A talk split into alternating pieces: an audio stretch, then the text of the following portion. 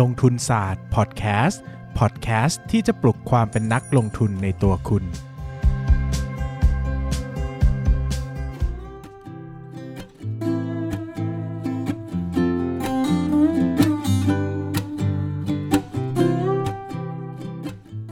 สวัสดีครับ ยินดีต้อนรับเข้าสู่รายการลงทุนศาสตร์พอดแคสต์รายการที่จะชวนทุกคนมาพัฒนาความรู้ด้านการเงินและการลงทุนไปด้วยกัน วันนี้นะครับก็อยากจะชวนทุกคนมา พูดคุยนะครับกันในเรื่องค่าเสื่อมราคา เออ ค่าเสื่อมราคา หรือ depreciation นะครับ หลายคนอาจจะไม่เคยได้ยินเรื่องค่าเสื่อมราคามาก่อนนะครับ หรือว่าอาจจะไม่ค่อยเข้าใจนะครับว่าเอ้ยค่าเสื่อมราคาคืออะไรนะครับเดี๋ยววันนี้เรามาอธิบายกันให้เข้าใจจำแจ้งจริงๆเรื่องนี้ง่ายนะนะครับ แต่ก็ไม่ได้ยาก ง่ายแต่ก็ไม่ได้ยากก็ใช่สิง่ายแต่ก็ไม่ได้ยากอะค่าเสื่อมราคาคืออะไรนะครับ ผมอธิบายแบบภาษาคนแล้วกันเนอะนะถ้าอธิบายเอาแบบภาษาบัญชีก็อ่านจากบัญชีนะค่าเสื่อมราคาก็คือค่าใช้จ่ายที่ตัดจากมูลค่าสินทรัพย์ ที่กิจการใช้ประโยชน์จากงวดบัญชีนั้นๆนะครับสมมุติว่าเราซื้อรถขายลูกชิ้นมาคันหนึ่งหนึ่งหมื่นบาทนะครับแล้วก็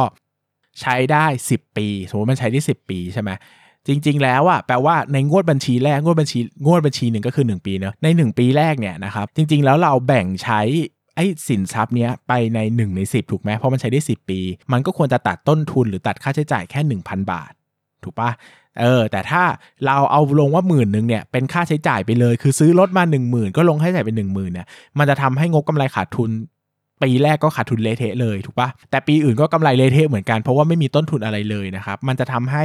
ไอ้งบกำไรขาดทุนเนี่ยมันไม่ได้แสดงถึงการทำธุรกิจจริง ๆ ถูกไหมครับ เพราะว่าจริง ๆ แล้วค่าใช้จ่ายมันไม่ได้ใช้ทั้งหมด แต่มันใช้ไปแค่1ใน10 ของสินทรัพย์ที่มีเองนะครับ ดังนั้นเนี่ยสินทรัพย์ใด ๆ ก็ตามนะครับที่มีเวลาการใช้งานมากกว่า 1 งวดบัญชี หรือว่ามากกว่า 1 ปีนั่นเองนะครับก็ต้องมีการทยอยตัดค่าใช้จ่ายตรงนี้ตามความเหมาะสม นะครับตามการใช้งานจริงอ่าเช่น ถ้าเป็นสินทรัพย์ที่จับต้องได้เขาจะเรียกว่าค่าเสื่อมราคาหรือ depreciation นะครับ เช่น ซื้อรถ ซื้อบ้าน ซื้อที่ดินทำอาคารสำนักงาน อุปกรณ์ต่างๆ อย่างคอมพิวเตอร์ตัด 5 ปีอย่างเงี้ยนะครับ อุปกรณ์สำนักงานต่างๆ เช่นปรินเตอร์ตัด 3 ปีนี้ก็แล้วแต่นะครับบ้านที่ดินอาจจะตัดสัก 20 ปีอะไรเงี้ยอันนี้ก็แล้วแต่แล้วแต่ว่าแต่ละชนิดเป็นยังไงบ้างนะครับ ถ้าเป็นสินทรัพย์ไม่มีตัวตน เช่น สัมปทานซื้อสัมปทานมา 20 ปี อย่างเงี้ยมันจะมาตัดปีแรกปีเดียวมันก็เละเลยใช่ไหมครับ ก็ต้องแบ่งทยอยตัดให้เหมาะสม ให้มันสะท้อนต้นทุนหรือว่าค่าใช้จ่ายที่แท้จริงของกิจการออกมาให้มันสมเหตุสมผลที่สุด เวลาคนที่เขาใช้งบการเงินอะหรือว่าเขาอ่านงบการเงินอะมันจะได้อ่านแล้วเข้าใจจริง ๆ หรือว่าเห็นภาพสะท้อนของธุรกิจจริง ๆ นะครับ ซึ่ง ก็ถ้าเป็นสินทรัพย์ไม่มีตัวตนเนี่ย เขาจะเรียกว่าค่าตัดจำหน่ายหรือ amortization นะครับ อันนี้ก็เป็น 2 อันเหมือนกันที่เราจะเจอคำว่า EBITDA นะครับ EBITDA ก็คือ earning เอ่อ earning before interest and tax and depreciation and amortization and เยอะจังเลย ก็คือเป็นกำไรสุทธิก่อนเอ่อกำไรก่อนหักด้วย ค่าค่าใช้จ่ายดอกเบี้ย ภาษีค่าเสื่อมราคากับค่าตัดจำหน่าย ซึ่งแต่ก่อนเนี่ยตัว EBITDA เนี่ยมันจะเป็นตัวแทนของกระแสเงินสดของบริษัทเนอะเพราะว่าแต่ก่อนเนี่ยมันไม่มีการทำงบกระแสเงินสดเขาก็เลยต้องเราเลยต้องทำการประมาณกระแสเงินสดของบริษัทขึ้นมา เพื่อเอาไปคำนวณ DCF ต่อเขาก็จะใช้ตัวเลข EBITDA นะครับแต่ปัจจุบันเนี่ยมันมีการทำงบกระแสเงินสดแล้วนะก็ไม่ก็ไม่ได้จำเป็นต้องใช้เหมือนแต่ก่อนนะครับคราวนี้อย่างที่บอกสินทรัพย์หนึ่งสมมติใช้ 10 ปีใช่ไหมก็ควรจะตัดแบ่งเป็น ปีละ 1,000 ถ้าซื้อมา 10,000 ก็เป็นปีละ 1,000 ใช่ไหมครับอ่าแต่คราวนี้สมมุติว่าสมมุติว่าสมมุติว่า การเสื่อมค่าเสื่อมราคาเนี่ยมันไม่ได้มีการตัดแค่วิธีเดียวนะครับ สิ่งที่ผมบอกเนี่ยมันเรียกว่าการตัดที่เขาเรียกว่าเส้นตรงอ่าเป็นการตัดแบบเส้นตรงก็คือการตัดแบบสมมติว่ามี 10 ปี 10,000 บาท ก็ตัดปีละ 1,000 บาท เป็นเส้นตรงไปเรื่อยๆ ครบเวลาแล้วก็หมดใช่ไหมครับ อันนี้ก็งบกำไรขาดทุนก็จะคาดเดาง่าย เพราะว่ามันตัดเท่ากันทุก ตัดเท่ากันทุกปีนะครับมันก็จะคำนวณเลยว่าเอ้ยปีนี้ก็จะโดน 1,000 บาท 1,000 บาท หักไปเรื่อยๆ อันนี้เรียกว่าการตัดแบบเส้นตรงนะครับซึ่งเป็นการตัดแบบที่นิยมมากที่สุด ผมให้สัก 90%บวกแล้วกันในตลาดหลักทรัพย์ก็จะตัดด้วยวิธีนี้นะครับเพราะว่ามันง่ายตรงไปตรงมาและในทางบัญชีมันก็สะดวกด้วยนะครับคราวนี้มันก็จะมีวิธีอื่นอีกเช่นนะครับอย่างวิธีที่2เนี่ยเขาเรียกว่าวิธีตัดแบบ ใช้อัตราเร่งนะครับ ก็คือว่าช่วงแรกๆเนี่ยจะคิดค่าเสื่อมเยอะหน่อยนะครับ แล้วช่วงหลังๆ ก็จะคิดค่าเสื่อมเสื่อมน้อยหน่อยเช่น สมมุติบอกว่าเอ่อซื้อมาหมื่นหนึ่งใช่ไหมถ้าเป็นเส้นตรงก็ตัด 10 ปีปีละพันแต่ถ้าเป็นอัตราเร่งเนี่ยอันนี้ตัวเลขสมมุตินะครับ ปีแรกอาจจะตัด 3,500 ปีที่ 2 ตัด 2,500 แล้วก็ตัดพันตัด 700 600 500อย่างเงี้ยคือ ก็อาจจะมีบางธุรกิจที่เขาบอกว่าเฮ้ยการลดลงของมูลค่ามันลดลงอย่างมากในช่วงแรกสมมุตินะ เช่นเราบอกว่าเราไปซื้อรถมาแล้วรถมือหนึ่งราคามันตกลงมาก ตั้งแต่ซื้อวันแรกปีแรกอย่างเงี้ยเขาบอกว่าการตัดแบบความอัตราเร่งเนี่ยมันจะ ให้ให้ตัวเลขที่ดีกว่า อันนี้ก็แล้วแต่ก็ได้นะครับ ก็แล้วแต่ดุลยพินิษของนักบัญชีดุลยพินิษของผู้สอบบัญชีดุลยพินิษของผู้บริหาร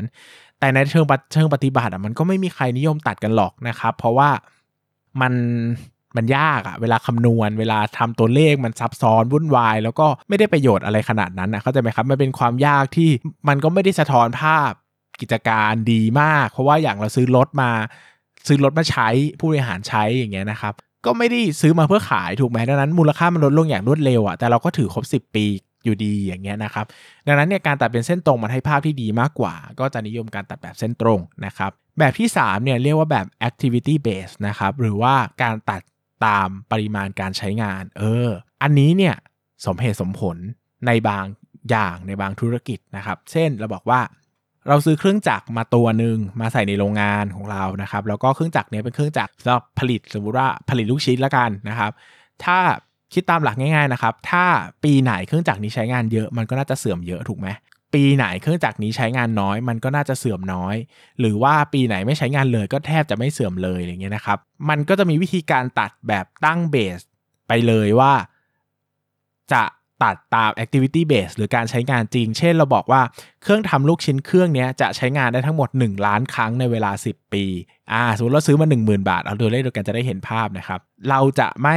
หักตามเส้นตรงและคือไม่ได้หักเดือนละพันแล้วก็ไม่ได้หักตามความเร่งด้วยไม่ได้ปีแรกเยอะกว่า แต่เราหักตามแอคทิวิตี้จริงนะครับดังนั้นปีหนึ่งจะต้องมีการจดเลยว่า มีการทำลูกชิ้นกี่ครั้ง ถ้าบอกว่าทำได้ 1 ล้านครั้ง แล้วปีแรกมีการใช้ไป 1 0 0 0 0แสนครั้งก็ต้องตัด 1,000 บาท ปีที่ 2 ใช้ไป3 0 0แสนครั้งก็ตัด 3,000 บาท ปีที่ 3 ไม่ได้ใช้เลยก็ตัด 0 บาท แบบนี้คือการตัดแบบ activity base นะครับหรือว่าตัดตามการใช้งานจริงนะครับ มันดียังไงนะครับมันดียังไง มันดีตรงที่ว่างบการเงินมันจะสมูทมากเพราะว่าถ้ารายได้เยอะใช่ไหมผลิตเยอะขายของได้เยอะรายได้เยอะ ค่าเสื่อมก็เยอะ ผลิตน้อย รายได้น้อย ค่าเสื่อมก็น้อยนะครับ อัตราการทำกำไรมันจะค่อนข้างคงที่มากกว่านะครับ เวลาทำงบออกมางบก็จะสวย งบก็ก็จะดูดี ดูงดงามนะครับ แต่ข้อเสียคืออะไรครับ ข้อเสียก็คือว่า1นะมันก็จะไม่มันก็จะไม่มีจุดคุ้มทุนจริง ๆอะ่ะใช่ไหมครับ มันก็จะไม่มีจุดคุ้มทุนจริง ๆ ว่า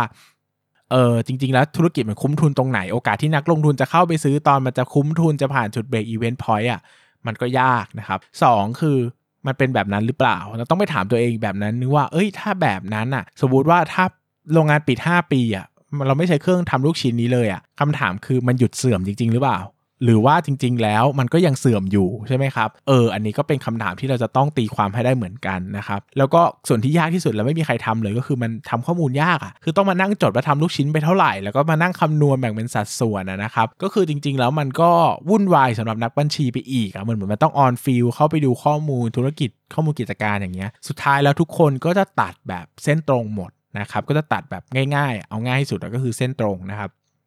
ซึ่งถ้า เออถ้าถ้านะถ้าถ้ามีใครตัดแบบอื่นอะ อันนี้เราก็ต้องไปวิเคราะห์แล้วว่าทำไมเขาถึงตัดแบบอื่นทำไมเขาถึงยอม วุ่นวาย ยอมทำงานมากขึ้น ยอมเหนื่อยมากขึ้น เพื่อจะตัดค่าเสื่อมด้วยวิธีอื่นที่มีวิธีที่ง่ายที่สุดแต่ไม่ทำเออ อันนี้เป็นคำถามที่ต้องตั้ง question คือหัวต้องลอยขึ้นมาเลยว่าคำถามนี้คืออะไร ทำไมเป็นแบบนี้ทำไมถึงเกิดขึ้นแบบนี้ แล้วการทำแบบนี้มันเป็นผลดีหรือผลเสียต่อผู้ถือหุ้นอย่างไรนะครับ อันนี้ก็ฝากไว้แล้วกันไม่เฉลย เพราะว่ามีก็มีบริษัทบางบริษัทที่ตัดแบบอื่นนะครับ ก็ไปหาคำตอบกันเอาเองนะครับ เอออะมาตอบคาถามดีกว่านะครับ วันนี้ก็จบเรื่องค่าเสื่อมราคาไปแล้วนะครับ อืมอยากให้ทำหนังสือสอนอ่านข่าวเศรษฐกิจหน่อยค่ะ โอ้วันนี้ยากมากเลยครับ เพราะว่าไม่ได้เก่งเศรษฐกิจขนาดนั้น อะ แต่ถ้ามีโอกาสเนอะถ้ามีโอกาสก็อาจจะทำแต่ก็น่าจะยากหน่อย แต่ก็น่าจะมองมุมมองเศรษฐกิจในฐานะนักลงทุนแล้วกันนะครับ ไม่ได้มองในฐานะเศรษฐศาสตร์อะงงเรื่องกับค่าเสื่อมอพูดให้แล้วนะนะครับกองทุนรวมโครงสร้างพื้นฐาน ถ้าราคาซื้อขายที่อยู่ในตลาดสูงกว่า NAV ต่อให้หมดสัญญาสัมปทานอย่างน้อยถ้าถือไว้ก็ได้เงินคืนตาม NAV ที่เหลืออยู่หรือเปล่าครับ ถ้าไม่ได้ขายคืนเข้ากองทุนรวมใหม่อืมมันจะมีคือกองทุนรวมพวกเนี้ย โครงสร้างพื้นฐานที่เป็นลิสโฮอะมันจะมีการคืนเงินต้นระหว่างทางด้วย แล้วก็มีการผลดอกผลจากการลงทุนด้วยนะครับ ก็คือเงินเงินคืนเงินต้นกับเงินที่เป็นเงินปันผลน่ะก็คำนวณให้ดีนะครับ สุดท้ายแล้วเราต้องไปดูว่าจริง ๆ แล้วเนี่ยเมื่อมันมันหมดสัญญาจริงๆอะนะครับเมื่อมันหมดสัญญาจริงๆอะเงินต้นมันเหลืออยู่เท่าไหร่เออนะครับเงินต้นมันเหลืออยู่เท่าไหร่ แล้วถ้าเงินต้นอะมันไม่เหลืออยู่เลยอะ เข้าใจไหมครับ เงินต้นเงินต้นในสัญญาคือเงินต้นในสัญญาในกองทุนรวมอะ มันไม่เหลือแล้ว แล้วเราดันไปถือไว้แล้วมันหยุดการซื้อขายไปแล้วอะ ก็คือจบนะครับ ก็คือคุณก็ไม่ได้เงินคืนเข้าใจไหมหมายถึงว่ากองทุนมันก็ปิด เพราะว่ามันหมดเวลาสัญญาแล้ว แล้วมันก็คืนเงินให้กับผู้ลงทุนหมดแล้ว แต่คุณดันไปซื้อหุ้น ไปซื้อกองทุนตอนที่เขา เป็นกองทุนเปล่าอะคือเขาคืนเงินให้หมดแล้วแต่คือคุณดันไปเก็งกำไรหรือไปเล่นหุ้นตามเขาเงี้ยแล้วขายไม่ทันเงี้ยก็เงินก็สูญหมดนะครับเพราะว่าก็จะไม่ได้อะไรคืนสุดท้ายแล้วมูลค่ามันก็จะกลับลงมาเหลือศูนย์เพราะว่าสิทธิ์สัญญาทั้งหมดในในใน ในนั้นเนี่ยมันคืนไปหมดแล้ว คือมันคืนเงินให้กับผู้ถือหุ้นไปหมดแล้ว ผู้ถือกองทุนไปหมดแล้วนะครับ ดังนั้นต้องไปดูจริง ๆ ว่าเขาเหลือมูลค่าสัมปทานเท่าไหร่ แล้วเขาก็จะมีการคืนเงินต้นมาให้เราไหมยังไงบ้างนะครับ คืนไปกี่งวดแล้วเหลืออีกกี่งวด ซื้อตอนนี้เหลือจะได้คืนเงินต้นเท่าไหร่ผลตอบแทนจากการลงทุนเท่าไหร่นะครับ อันนี้ต้องไปหาข้อมูลเอานะครับ แต่ไม่ใช่ว่าซื้อ NAV สมมุติว่าถ้ามันเป็น NAV ที่เหลืออยู่นะครับ หมายถึงว่าถ้ามันเป็นแบบกองทุนโครงสร้างพื้นฐาน ถือกอง leasehold นะครับแล้วก็ต้องได้เงินคืน แต่เขายังไม่คืนเงินแบบนี้ถ้าเราถือไว้เราก็ต้องได้เงินคืนนะครับอยู่แล้วถึงหมดสัมปทานเขาก็ต้องคืนเงินเพราะว่าเขาเอาเงินเราไปนะครับ แต่ถ้าเขาคืนมาแล้วหมดสัมปทานแล้ว แล้วก็ไม่เหลือมูลค่า leasehold แล้วแล้วเราไปถือไว้อันนี้ก็จะไม่ได้เลยเลยนะครับ อืม โอเคนะครับ อะ วันนี้ก็ครบถ้วนกระบวนความครับ ยังไงก็ขอขอบคุณทุกคนมากเลยครับ สวัสดีครับ